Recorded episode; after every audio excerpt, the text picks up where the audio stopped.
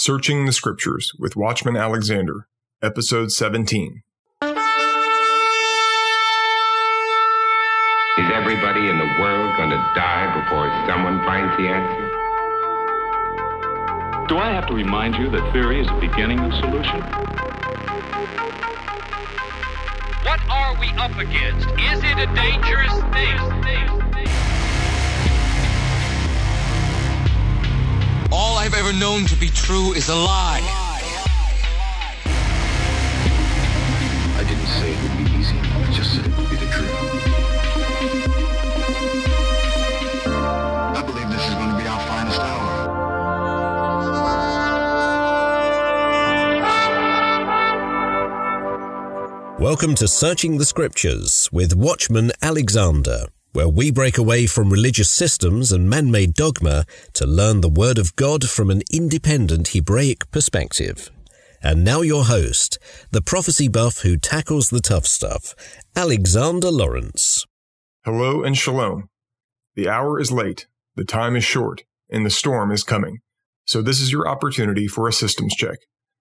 I'm here to wake up the sleeping servants of Yahweh God and equip them for the last days. I do that by teaching discernment, poring over prophecies, treating the infection of Mystery Babylon and the Church, and giving you courage. My book is Leviathan's Ruse, the comprehensive guide to the battle between good and evil. My website is watchmanalexander.com. Last week, I mentioned that I would be hosting a live webinar introducing my upcoming online course, Secrets of the Forgotten Prophetic Scriptures 101, The Apocalypse of Baruch. Well, that webinar did happen, but not without issues. A lot of people had trouble getting in or staying in, including my co-host, Amanda, and then the webinar system didn't save the replay.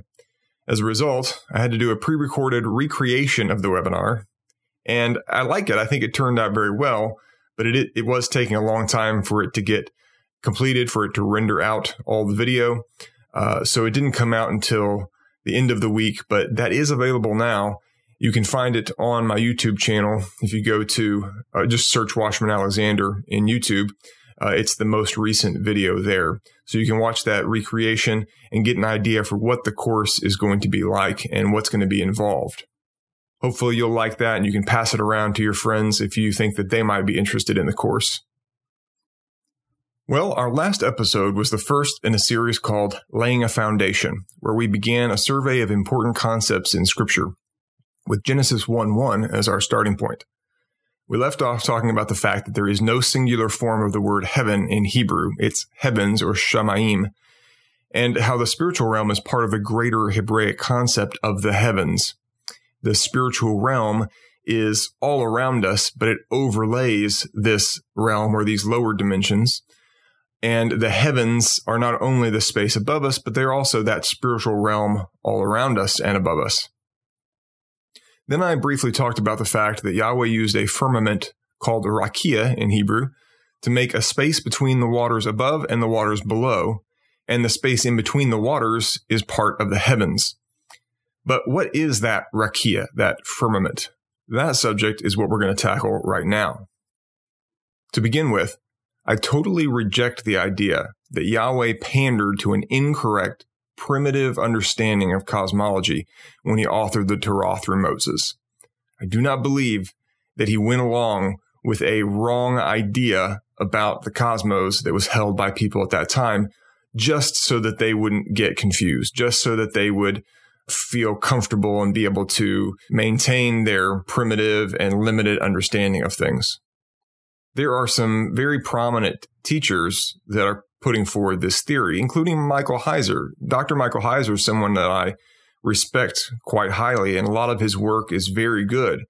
However, he holds to this idea that the biblical conception of the earth is a flat earth with a dome over it, and yet he believes that that was just what God allowed people to believe. It isn't actually true, but since everyone in the ancient world believed that, and already had this conception ingrained in their collective consciousness, God just went with it. I know that sometimes I'm wrong about things, including my interpretation of Scripture, and so I wanted to take this to the Father and not go with my gut instinct and not rely on my own understanding, because while careful thought and careful study is important, ultimately our wisdom is nothing in comparison to his, and we really need his wisdom. We really need to hear from him on complicated subjects like this, because these scholars who are teaching what I was just saying, they are also brothers in the Lord, and they are also well-meaning individuals. So it's not like I can just discard what they have to say. I should carefully consider their thoughts on this matter and their expertise, because indeed they have studied this as well. And in some ways, they have more information at their disposal than I do, because they've been through a lot of training that I haven't been through. So I wanted to be humble and consider that they might be right on this issue and I may be off target. So I went to the Father in prayer, and very quickly I got back an answer. Now, this is not thus saith the Lord, as in Adonai dictating the words to me, but I got a strong impression. And the impression I got in the Ruach very quickly after praying this was, there is no falsehood in me, neither will I speak after the imaginations of men. Again, this is not thus saith the Lord. I did not hear these words verbally spoken, but I got this impression. There is no falsehood in Yahweh, and he will not speak after the imaginations of men. So that's abundantly clear to me, but take it as you will. But I'm going to stand on this understanding now that Yahweh never caters to incorrect notions. If he wants to speak to us about a topic over which we human beings are confused or deceived, he will correct our misunderstanding along the way. Now, someone may argue that Elohim does cater to primitive human understanding when he says something like, the sun rises and sets. Well, first of all, can you prove that the sun is still and the earth is moving? Are you totally 100% sure of it? Even if you could prove it, that still doesn't mean that Elohim is catering to ignorance. Why? Well, it's because he's speaking from our point of view, and every point of view is relative. From an earthbound perspective, the sun does rise and set.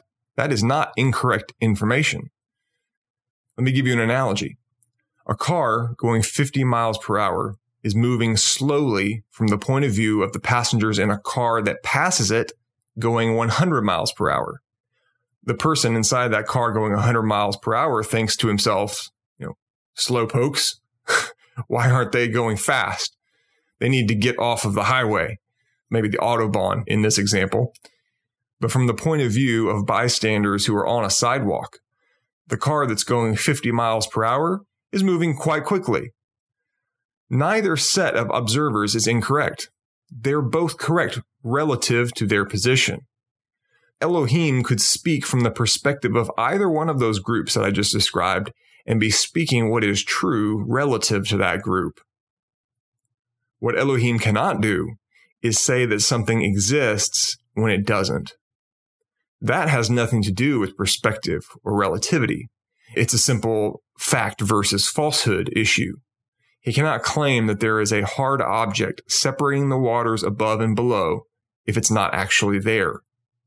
And according to modern scientific opinion, nothing is out there but empty space sprinkled with balls of rock and fire. Let's talk about this term rakia, or firmament. The Hebrew root for rakia is the verb raka, and it means to beat or stamp out. And it's typically applied to metal that's being beaten out into a thin sheet by a blacksmith. So rakia, firmament, denotes something which has been beaten or spread out like a sheet of metal being made into a mirror. Brown, Driver, and Briggs defines rakia as an extended surface or solid expanse. This understanding of the rakia as a solid expanse or solid sheet is confirmed in Job 37:18, where Job's friend asks him, "Can you join Elohim in hammering out, Raka, the skies as hard as a mirror of cast bronze?" Could hardly be any plainer than that. So the firmament is a thin, solid object, at least in part.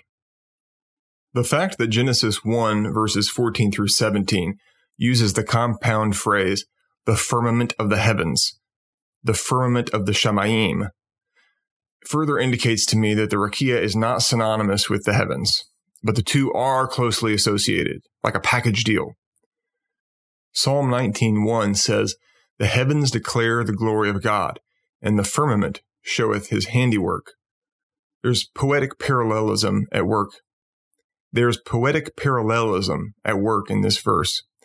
God's glory and handiwork are being paralleled, and the heavens and the firmament are being paralleled. You see the close connection here? Heavens, shamayim, is a different word than firmament, rakia, and yet the two things are closely associated in this verse, as well as in Genesis 1. In the part of Genesis chapter 1 that describes the fourth day, we see that the stars, sun, and moon were all created on that day, and at that time were placed within the firmament. This is verses 16 and 17. All of the heavenly bodies, all the luminaries, were placed within the firmament, not outside of it. That's very important. Literally, the Hebrew there says, Elohim is giving the luminaries, firmament of heavens, light on the earth.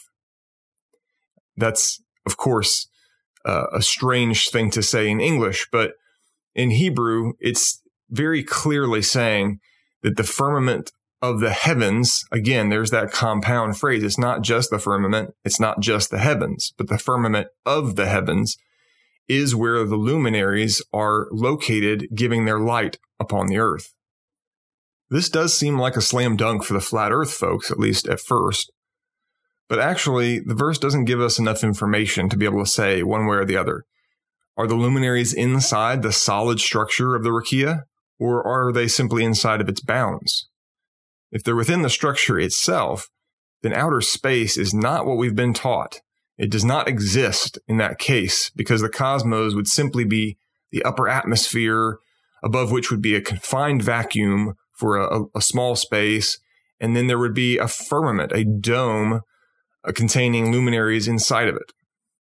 But even the flat earth models don't agree with this conceptualization, because they have the sun and the moon circling over the disk of the earth parallel to the ground, and only the stars are traveling along the surface of the dome.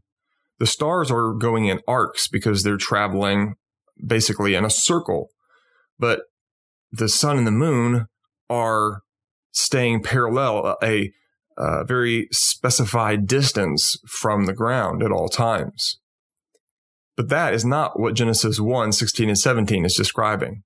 Genesis is saying that the sun, moon, and stars were all inside the firmament. So if they are within that hard surface, that hammered out surface, then they have to be traveling in arcs, which makes the flat earth models that I've seen broken. They wouldn't work. If you're going to hold to a flat earth model where the sun and the moon are always a constant distance from the surface of the earth and they're not part of that dome, then you have to consider the firmament of the heavens to be not only the dome itself, but also the space underneath it, which I think is fair. I think we can interpret it that way. In fact, I'm going to argue for that. But you can't have it both ways. Either all the luminaries have to be in the dome, in the surface of the dome, the structure of the thing, or they have to be partially in it and partially underneath it. So the firmament of the heavens has to be compound, more than just that actual hammered out surface. It has to be the space as well.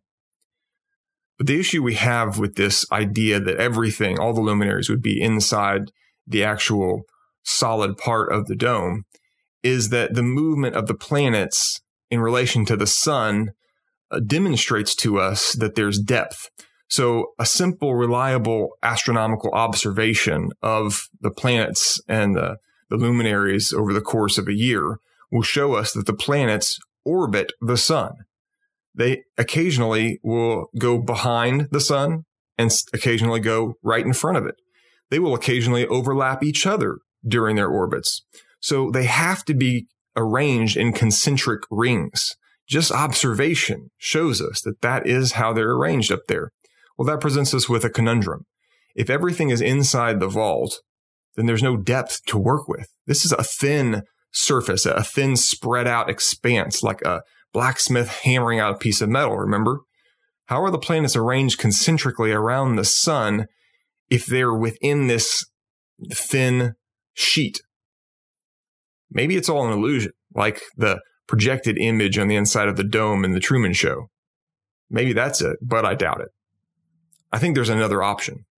What if the firmament is both the shell and the space inside of it? It's both the dome or the ball, the surface of the ball that's around us, depending on how you want to look at it. And it's all the space underneath that until you get to the earth. Think of it like an egg. So it would be not only the shell of the egg, but it would be the white portion inside it before you got to the yolk. And the yolk would be like the earth itself at the center. It would be similar to the common use of the term Passover, because we use that term to refer to the whole week of unleavened bread that begins with the Passover feast. So technically speaking, the Passover is a meal. It's not a time period, but we use it in that sense. We say the Passover in reference to the entire 7 days of unleavened bread that starts with the Passover. I think it might be something like that, where the firmament is this whole kit and caboodle. It's the firmament of the heavens because it's the space as well as the shell. Remember when I said back in episode number 1 that I was going to make everyone mad at me at one time or another? Well, this is one of those times, I think. I watched a few videos by the creator of a documentary called The Principle. It's produced by Richard Delano. And that video, or those videos, immediately snapped me out of a modern cosmological paradigm and into a biblical one. And I don't mean flat earth cosmology. I mean geocentric instead of heliocentric. And right there, a lot of people have gotten very upset or confused. There has been a disturbance in the force. Yes, geocentric instead of heliocentric. But stay with me, okay? Don't leave yet. I'm going to talk to you about why that might be a legitimate thing to do, is to move from being heliocentric to geocentric. Let me be clear that I'm not currently of the flat earth persuasion. I don't believe that the earth is flat at this moment. Now, I'm not completely ruling it out either. I'm just not there yet. At present, I feel that there's way too much evidence stacked against the flat earth model. Some of their arguments I've been able to debunk myself, and some I haven't. Well, let me give you a couple of examples. Flat earthers will argue that the sun's rays tell us that the sun has to be close instead of far away. It has to be within, say, 100 miles or so, rather than many millions of miles. And they argue this because when you look at the rays of light as they come down through an atmosphere that's a little bit hazy, you will see them spreading out. The rays are not parallel to each other. Well, the light rays from the sun are coming from so far away that we only get a little sliver of the total amount of light that's coming off of the sun in the normal scientific understanding of things. And so even though those rays are not technically parallel, they're, for all intents and purposes, parallel once they reach us. It's basically such a small difference in angle that we can consider them to be parallel. The problem is these rays that people are seeing coming down from the sky are not parallel. They're spreading out. So that tells them, oh, the sun must be closer. That's why the angle is dramatic and noticeable. That is just complete nonsense. Let me preface this by saying I'm an artist. I have an understanding of the visual world because I've studied what makes things look the way that they do. And as an artist, I can confidently tell you that the rays spreading out like that is the result of perspective.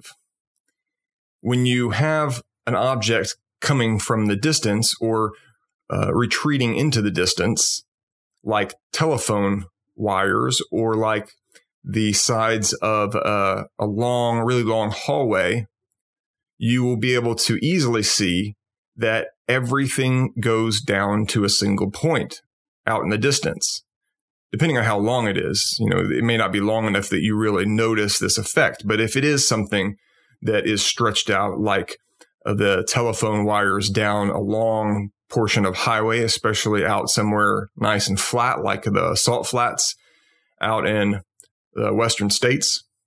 You will be able to tell that that line is descending toward the horizon, and finally it meets the horizon, and that road that was below the horizon is going up to meet that same point. This is called perspective. Everything goes to a single point on the horizon. As a 3D artist, I have to use this phenomenon all the time. Otherwise, my renderings won't look correct. Perspective is just a normal everyday part of what I do. So I can guarantee you that the reason that those rays are spreading out when you look at the sun rays coming down through the clouds is because of the phenomenon of perspective. Another thing that flat earthers will say is that water always finds its level and it's always flat when you have a wide expanse of water. It's flat, it doesn't curve, but water always finds its level. So if things were curved, the water would run off, right? The water would not become a flat sheet like that. It would go in one direction or the other to try and find that level lowest point. And that also doesn't make any sense when you understand gravity in the spherical model of the Earth. The direction in which gravity pulls is to the center of the Earth, so it's always going to be tangent to the surface of the sphere. A tangent is the point at which a straight line touches a curve. So if you were to draw an imaginary straight line right over the surface of the Earth, the one point at which the two things intersect is that tangent. And you could do that for every point on the surface of the Earth. Every point has a different tangent. Now, of course, it's a continuum, so you have an infinite number of tangents in the real world. But when we do it on paper, or we do mathematical examples, we pick discrete points. But either way, if you pick any tangent along the surface of the Earth, the effect of gravity from that point is always going to be perpendicular to that tangent. So that line that is touching the Earth at that point is going to be 90 degrees different from the direction that gravity is pulling, because it's always pulling to the center. And no matter where you stand on a sphere, the center is always going to be directly underneath you. So water, even if it's on a curved surface, if it's being pulled towards a center at every single tangent, at every point in that body of water, then it's going to be flat. It's going to appear to be completely flat because the tangent is perpendicular at every point. It's a matter of perception. It looks flat to us because it's such a large body and the gravity is pulling perpendicular at every point. This would be easier to explain visually than orally, but hopefully you get the idea. And yet there are some things that flat earthers point to that I have not yet been able to explain away. For instance, objects that should be behind the curve of the Earth are still visible at a great distance. Why are we able to see certain cities or mountains or tall features in the distance that should be completely obscured underneath the curve of the Earth?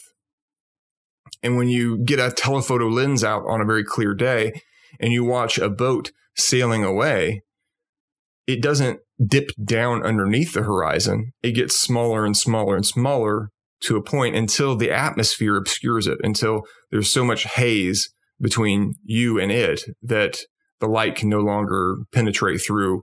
It gets scattered too much by the atmospheric conditions.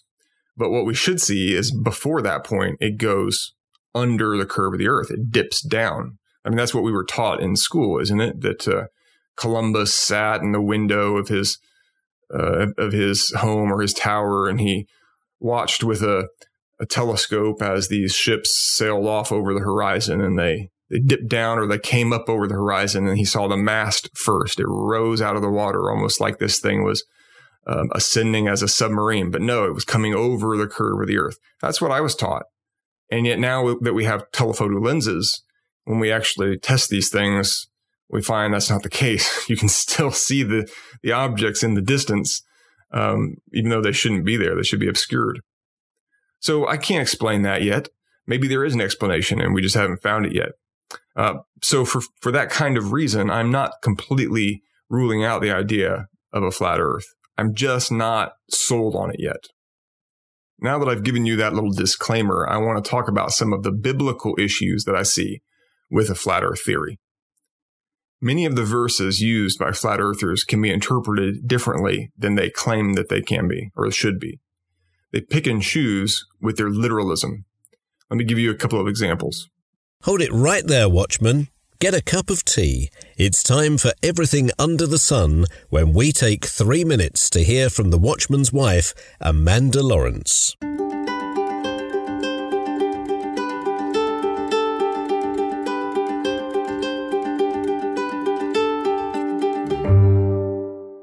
Hi, it's me again. I'm sorry to play with your emotions, but Amanda is not going to be with you today. She was unable to record Everything Under the Sun this week. However, I still want a cup of tea, so I'm going to have a hot cup of tea, and I figured you can just talk to me for a few minutes. Tell me about your week. How are things?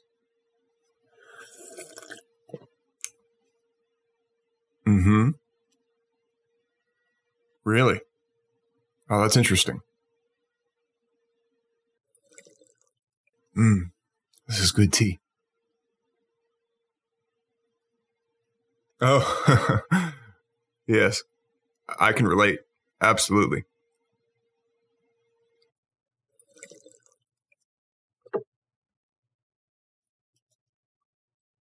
Mm-hmm. Right. Tell me more about that. How did that make you feel?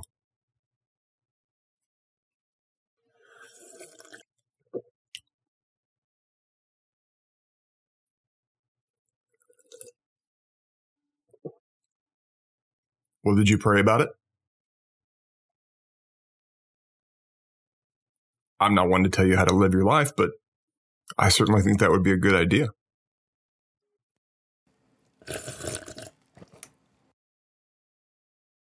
Oh, I know, my friend. The greatest distance in the universe is the 18 inches between your head and your heart. Amen. Amen.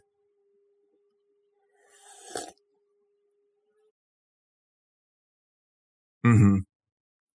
And what happened next?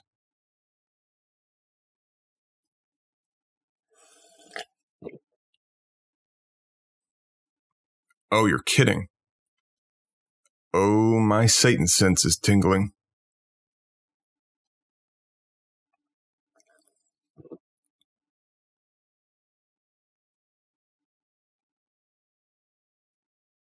Well, that's good. That makes more sense.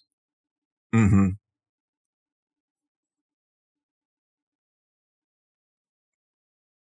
That's a great story.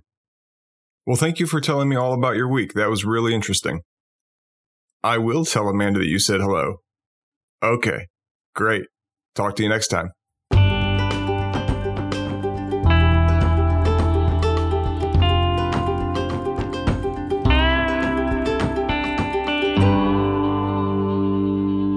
Now that I've enjoyed my hibiscus lemongrass tea, we can get back to business. Isaiah chapter 40, verse 22 says, "He's the one who stretches out the heavens like a curtain and spreads them like a tent to live in." Flat earthers will point to the word tent in this verse and say, "Looky, a tent is a dome.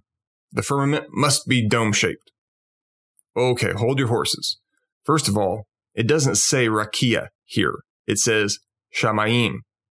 So we're not even talking about the actual solid structure of the firmament. We're talking about the heavens, which we've already determined is the space above us as well as the higher dimensions around us. But secondly, they gloss over the fact that in the same sentence, the heavens are compared to a curtain, which is flat, not curved like a dome. So which one is it? Elsewhere in Scripture, we're told that Yahweh is going to fold up the heavens like a garment, and we're told that they will be rolled up like a scroll on the day of the Lord, and neither of those things are dome-shaped. The analogy here in Isaiah 40 is of a thin partition that separates one zone from another one. A curtain separates one room from another. A tent separates the interior, the safer space inside, from the wilderness outside. Don't take this too literally, folks. It's a simile. What I think this is talking about in Isaiah 40 is about the fabric of the dimensions. A curtain is a thin piece of fabric. So is a tent. So is a garment. So is a scroll. These are all thin and molded, changed. The shape can be changed. So I think this is talking about the veil between the material realm and the spiritual realm, the very fabric of the dimensions, which, by the way, is very thin. We used to think that space is empty. It's just nothingness. But science has shown recently that that is not true. In fact, space is full.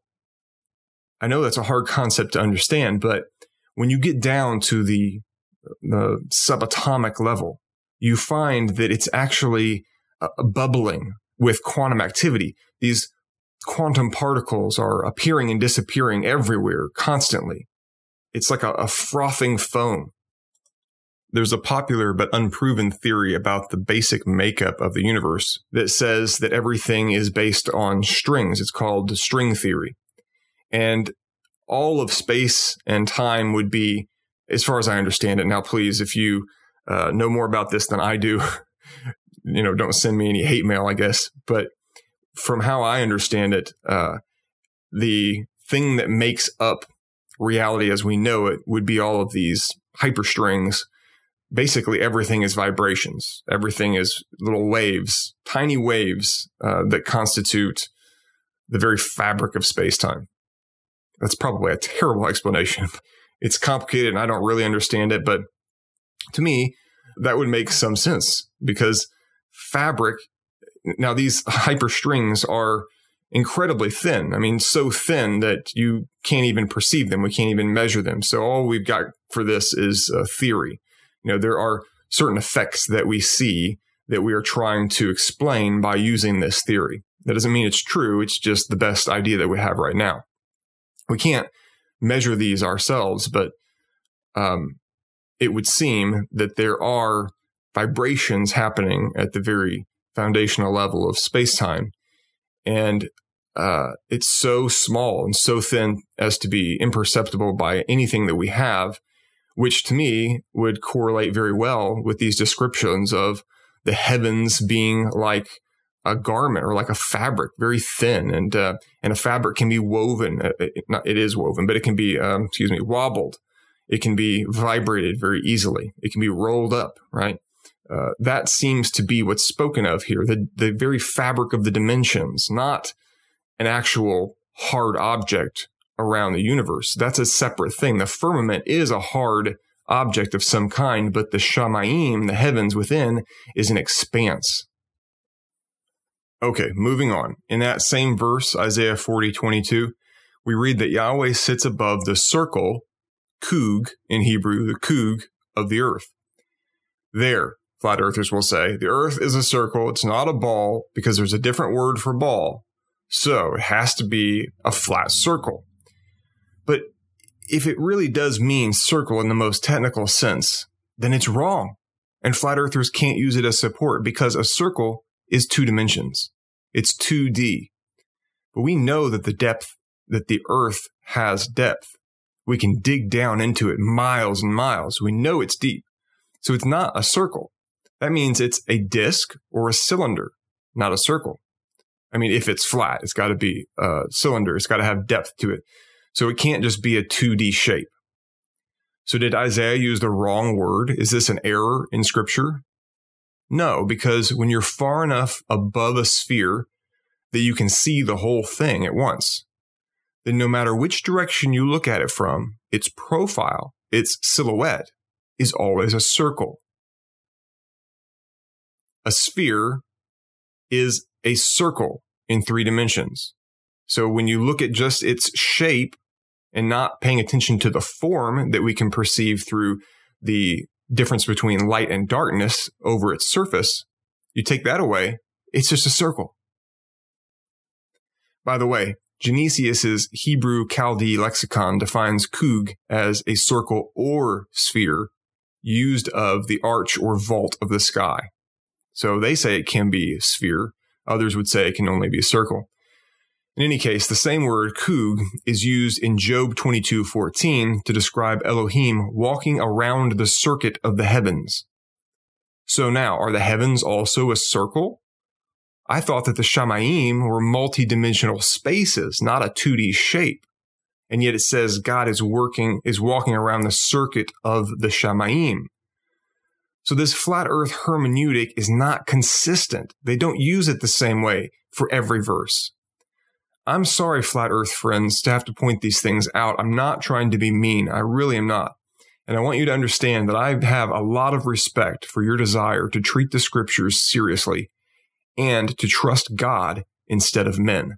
That is very praiseworthy. And I don't want to cause any kind of division because I think that we all worship the same Lord and we have the same ideas about the fundamentals of the faith. I mean, we are really on the same page, on the same page about almost everything. This is just one of those areas we may have to agree to disagree for right now, because I think you may be letting zeal propel you too quickly to a conclusion that doesn't stand up under close scrutiny. I could be wrong. I do want to give the disclaimer that I may not have all this 100% figured out yet.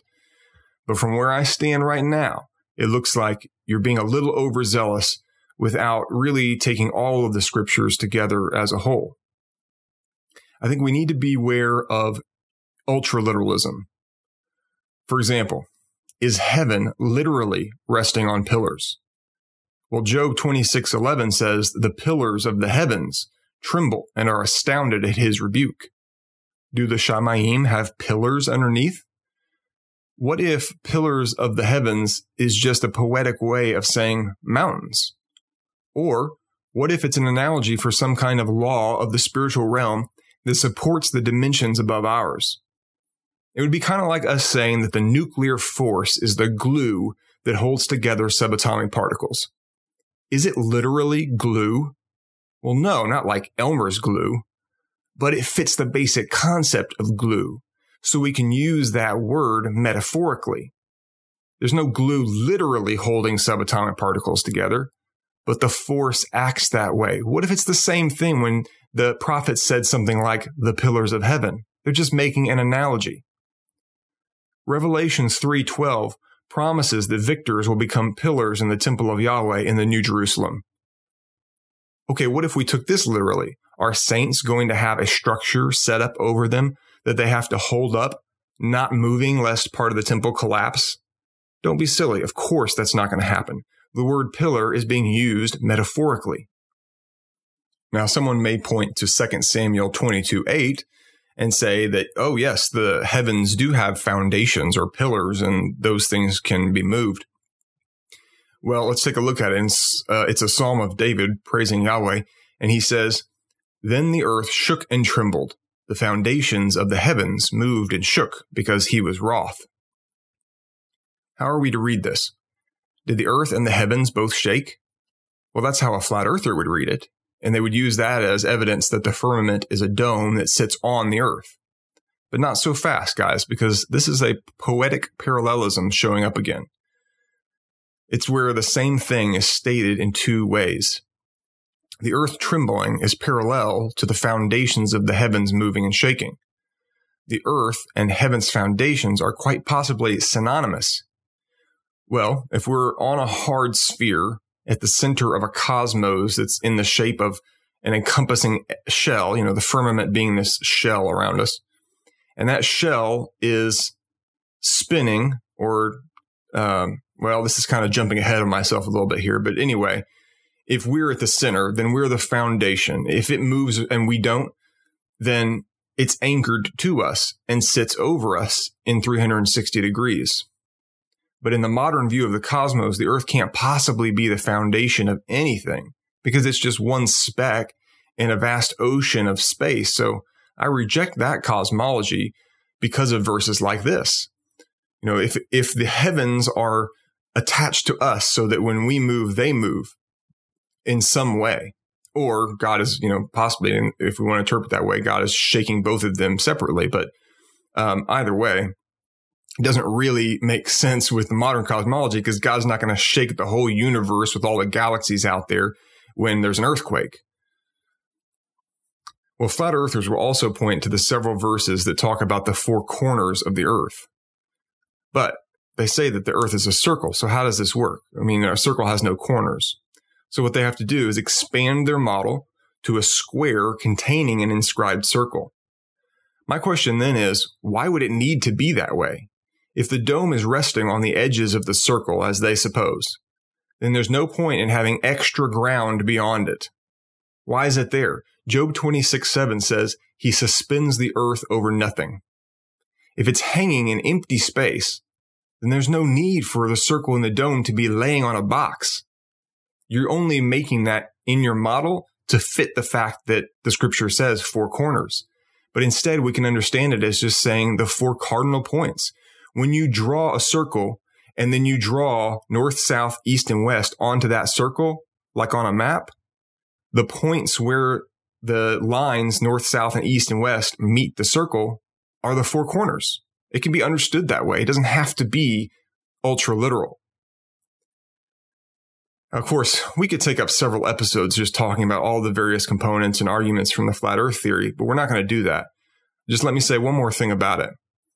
I keep asking myself, what about the space tourism and private companies putting things into orbit? Is Elon Musk in on the conspiracy with NASA, as flat earthers would probably claim? Because there's no business purpose in running a company that can't accomplish any of its goals. How is SpaceX going to make its money back? And aren't some agencies already putting citizens into space? I know Russia has done it more than once. Are all of the multimillionaire citizens who forked over millions to go into space in Russia being threatened or paid to keep silent because they didn't actually witness a curved Earth when they supposedly went into orbit? Go check out the Wikipedia entry on space tourism. It tells you that 8 different visits have been made by citizens to the space station that have gone into orbit. So are those people all being threatened or paid off so they don't talk? What are the flat earthers going to do when SpaceX or Virgin Galactic puts their friends and relatives into orbital or suborbital space and they see the curve of the Earth? Are they going to concede that they've misinterpreted Scripture? Or will they actually abandon their faith altogether? I'm quite afraid of that latter possibility. There are some who have come to faith in the Bible because of the flat Earth theory. What happens when it's proven to be incorrect?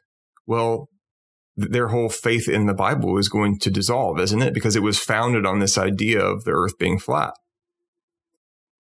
Honestly, I don't care what shape the earth is. And now don't miss this point, okay? This is crucial. It doesn't affect my life as an ambassador of Messiah if the earth is round, flat, donut-shaped, toroidal, twisted in a figure 8. It doesn't matter.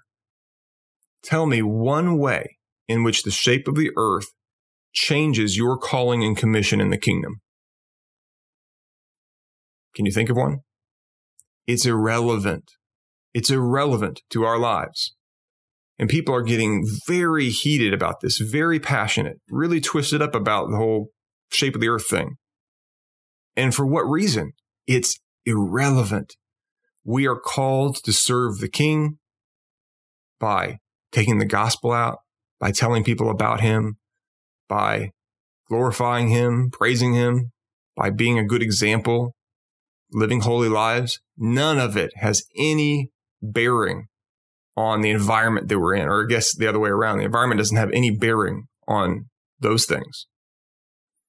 But there is something that does indeed matter greatly, and it's this. Is the earth central?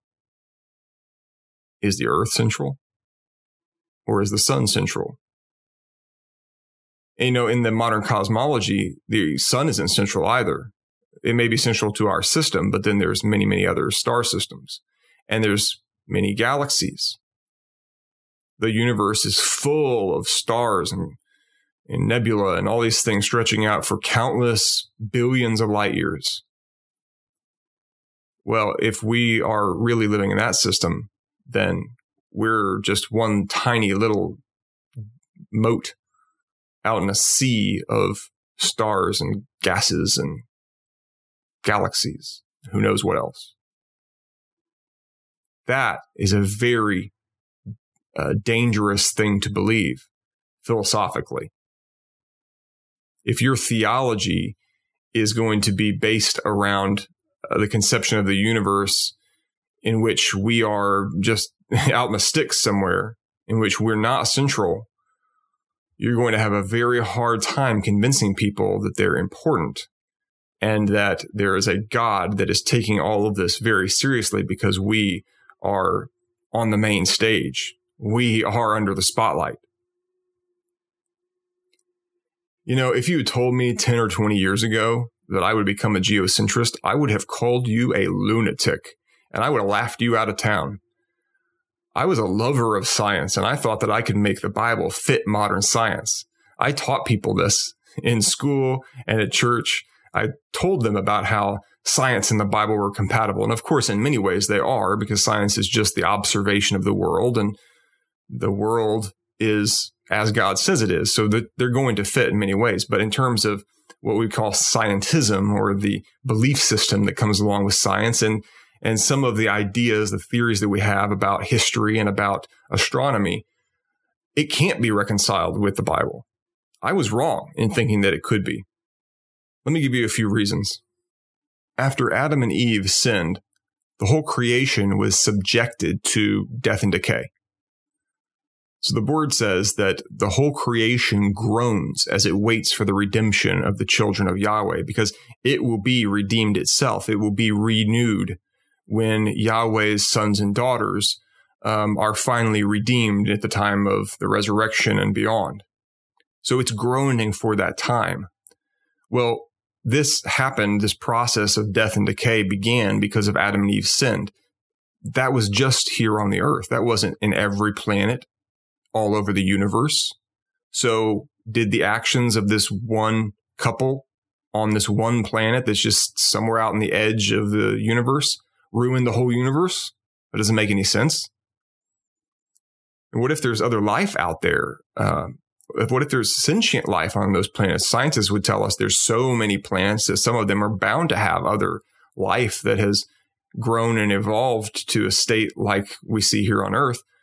Are all of them being affected by what Adam and Eve did here on this one planet? That doesn't really jive, does it? After the millennium, God is going to create a new heavens and a new earth, and the heavenly Jerusalem is going to come down to the earth, and heaven and earth will be one at that point. That city is where the Most High is going to dwell with his people. God will be on earth in the Jerusalem that was in heaven. That heavenly Jerusalem is never going to go to some other planet. God is not going to dwell in some other place in the universe. Here on earth is where he's going to come and dwell. It says forever, forever. Well, does that mean that the rest of the universe is just out of luck? Sorry, guys, whoever else might be out there on other planets in the countless number of star systems in the universe, you guys don't get to live with God. You don't get the great city of Jerusalem coming to you. We've got it all here. Is that really the case? Maybe if it's all empty, but then why is it out there? Why are these gazillions of star systems out in empty space with nothing at all in them?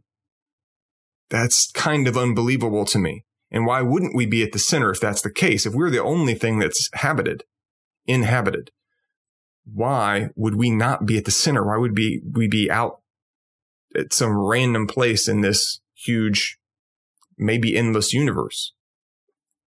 I think we talked about this a little bit in the last episode, but prophecy says that stars are going to fall to the earth at the end of the age when the heavens are rolled up like a scroll, which, by the way, can't happen with the normal, the modern idea of the universe.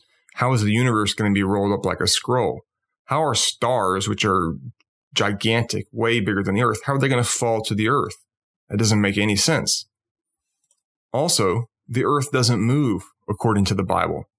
Let me give you a few verses. 1 Samuel 2:8. For the pillars of the earth are Yahweh's, and on them he has set the world. They're set on pillars, okay? 1 Chronicles 16:30. The world also shall be stable, that it not be moved. Psalm 93:1. Indeed, the world is well established and cannot be shaken. Psalm 96:10. Indeed, the world is firmly established and it will not be moved. Psalm 104:5. He set the earth on its foundation so that it should never be moved. It's sounding very much like this thing that we're on is stationary. Isaiah 66:1. Thus saith the Lord, the heaven is my throne and the earth is my footstool. Does a footstool move? What footstool spins around its center while flying forward at thousands of miles per hour? And yet that's what the earth does. I know it's just an analogy. It's not actually his footstool. But still, the analogy to a footstool holds, it holds truth. What's being said here is true, even if it's only an analogy. So it could be that it's talking about the earth as a footstool, even though it moves, but that seems pretty odd. Well, according to the Bible, the earth is set in place, but the sun and moon are not. The sun and moon move. So in Joshua 10:13, we see, and the sun stood still, and the moon stayed until the people had avenged themselves upon their enemies. Is not this written in the book of Jasher? So the sun stood still in the midst of heaven, and hastened not to go down about a whole day. Or Habakkuk 3:11. The sun and moon stood still in their habitation. At the light of thine arrows they went, and at the shining of thy glittering spear. So they stood still in their habitation, unlike normal. Isaiah 38:8. Behold, I will bring again the shadow of the degrees which has gone down in the sundial of Ahaz, 10 degrees backward. So the sun returned 10 degrees, by which degrees it was gone down. So God rewound the progress of the sun. It was moving in one direction, and he made it move back the other way, so that the sundial changed by 10 degrees. So either the word of Elohim is true, or modern scientific theory is true, but it can't be both, because they contradict each other. I understand that now. I didn't used to. But today I realize it has to be one or the other. I saw a lecture by Robert Sungenis. I'm totally slaughtering this. Sungenis. Robert Sungenis. One of the people who was in The Principle, that documentary I mentioned earlier. His website is GalileoWasWrong.com. And he's teaching. Now, he's Catholic. So, obviously much of his theology I'm not going to agree with, but he is teaching geocentrism, saying that this whole move towards a heliocentric model was a mistake, and we have to return to what the Bible clearly says, that we're stationary and the luminaries are moving. Well, as part of his arguments for this, his demonstration of why he thinks this is correct, which a lot of it is really good, he showed an animated model of the solar system. And actually, it was two models side by side. In one model, you had the heliocentric normal view of things where we are orbiting the sun and all the rest of the planets are orbiting the sun with us. But in the other model, he had the Earth stationary at the center and the sun going around it. And then the planets were going around the sun. So the planets weren't revolving around the Earth. The planets were orbiting the sun, but the sun with its planets was orbiting the earth. And what amazed me is that the positions of all of the heavenly bodies in these two animated diagrams were exactly the same at all times. So he was running this thing forward and backward and showing that at every point in time, the positions of the bodies were exactly the same. What this means is that the math works exactly the same for either model of the solar system, geocentric or heliocentric. The math is duplicate. And when I saw that, I knew we've been duped. because you can, in fact, NASA, he will tell you, uses this geocentric model for a lot of their calculations when they're sending things out into the solar system.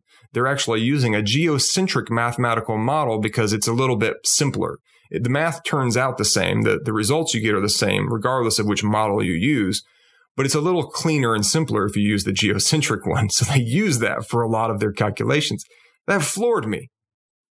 I mean, the fact that he could show me this animation, and it, clearly they work the same way. Oh, okay. Suddenly I understood. I understood why the enemy would want to switch us over from the geocentric to the heliocentric way of thinking. So here's the scenario that I propose, the model that I propose. I think that the firmament is a sphere, like a shell, like the shell of an egg. But it's this spherical surface that's outside of the solar system. It's not real close to us. It's way out far from us, many, many, many miles. It's outside of our star system. And the sphere itself has the luminaries either in it or very close to it, somehow connected to it. And the stars, and by luminaries, I mean stars, not the sun, moon, and other planets. Those are separate within the space between us and the firmament. But I think the firmament contains the stars that we see at a distance, and it is revolving around the earth. The earth is still. We're at the center. But the sphere with all the stars in it is revolving, circling around us. The sun and the planets are moving about within the space that's between us and this firmament. Now, some people will argue that the walls of this shell that we're within can't be that far away from earth, because when Elohim caused the flood, water came down from the windows of heaven. So they say it has to be over us, very close. But look at the Hebrew word in Genesis 7:11 that describes this time during the flood. The word there is shamayim, heavens, not rakia, not the firmament. So it isn't implying that panes slid open in the dome and water poured through it. Again, this is talking about the heavens as a whole, including the higher dimensions. So I think what's happening here is that water was being translated from higher dimensions to the lower dimensions, just like an angel can translate into a human body when God allows. When God purposes it, things can manifest. That's a great word that works really well here. The water was manifesting from its place in the higher dimensions or the spiritual realm into the physical realm. It wasn't that a window was opening up literally and water was pouring through from miles above us. You know, the Bible also says that Yahweh opened the doors of the Shamayim and rained down manna for Israel from the clouds. Manna actually fell from the clouds for Israel. Not the firmament, though. It says the clouds of the heavens, the Shamayim. So are there doors in the clouds? No. Metaphorically, there could be, though, if we're talking about an opening in the veil between dimensions instead of a physical object opening up in the sky. If we're talking about, you know, a metaphor of a portal opening between dimensions, then yes, absolutely, there could be doors in the sky. But if you're trying to take it ultra literally, I don't think it's going to work. So your question now may be, how could this have happened? Alexander, if you're right, and if indeed we are in a Earth-centric model, how could we have gotten it so wrong? Well, I'll tell you why. Because we have an enemy against us who is the master of deception. He specializes in lying, in getting people confused. And think about how beneficial this is to him and his kingdom to get people thinking about the cosmos in this way. Oh man, this is one of his best moves ever. He will leverage this until the end of the age, I'm sure. Here's Rob Skiba's thoughts on this. Now, Rob Skiba is a flat earther. And he has a website called Testing the Globe. And while I don't agree right now with the whole flat earth thing, his conclusions on this are excellent. This is what he says about Satan's strategy on his website. Number one, first, get people to doubt Yahweh's word by destroying the very foundation of our Bible, Genesis, specifically the creation account. Make it seem like it's, you know, not scientifically accurate, that it has to be fiction. Number two, set up a new paradigm where God is out and science is in. Evolution removes Yahweh from the equation. Number 3, when evolution finally runs its course and becomes utterly bankrupt, introduce the idea of intelligent design, but deny the true designer his due credit and place it rather on ancient aliens. Number 4, promote the ancient alien theme as much as possible in all forms of media by perpetuating the concept of Earth as a tiny blue marble orbiting an average sun in an average galaxy among trillions of other galaxies in an ever-expanding universe. With so much potential for life to exist in such a vast expanse, the idea of alien scientists being our creators seems a lot more plausible over time and with heavy indoctrination. Number 5, the stage is set for our alien creators to return and bestow upon us their miracles, signs, and wonders. Yeah, I'd say Rob is onto something there. There's so many things that we can do to debunk the idea of Yahweh as creator, to debunk the word of God, if we convince people that they live in this cosmos where they're not central. Think about the implications for the kingdom of darkness because of what they've accomplished here, convincing us that we're just one little planet out there. So even though the shape of the earth doesn't really matter to us, whether or not we're central, whether or not the earth is the footstool of God, whether or not the spotlight is on us and the angels, the watchers, are watching us, whether or not the heavenly host is observing what God is doing with this race of beings here on the earth, that is incredibly important. It can change everything. And we have so many atheists these days, in large part because of our cosmology and, of course, because of the deception about how old the earth is. You know, these things fit together. And now we've got this ancient aliens theory that's being pushed, but it couldn't have been pushed, like Rob said, if they hadn't laid this groundwork about the cosmos first. Before we wrap up this episode, I wanted to let you know, in case you haven't noticed it yet, that I added some materials to the merchandise page on WatchmanAlexander.com. There's a new shirt design there that features the name of Yeshua HaMashiach over a stylized crown of thorns. And on the top and the bottom of that crown of thorns are the Hebrew letters Aleph and Tav, beginning and end, or Alpha and Omega in Greek. It's the first and last letter of the alphabet, which I think is cool because Yeshua said he is the beginning and the end, so I really wanted to work that into this design. It's available on shirts, sweaters, hoodies, etc., as well as on a really sweet canvas tote bag. I also created a phone case with my Genesis 1-1 design on it, and I created a new mug that says #woke on it, which I know a lot of my listeners and readers are. They are woke because Yahweh woke you up to the deceptions that have been leveled against us and against our ancestors.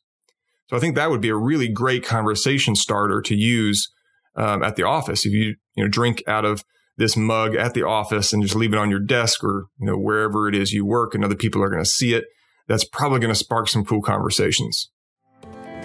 By the way, lest you think that my ministry exists in order to sell merchandise, let me assure you that nothing could be further from the truth. I really hardly make anything from sales on the things that I've designed.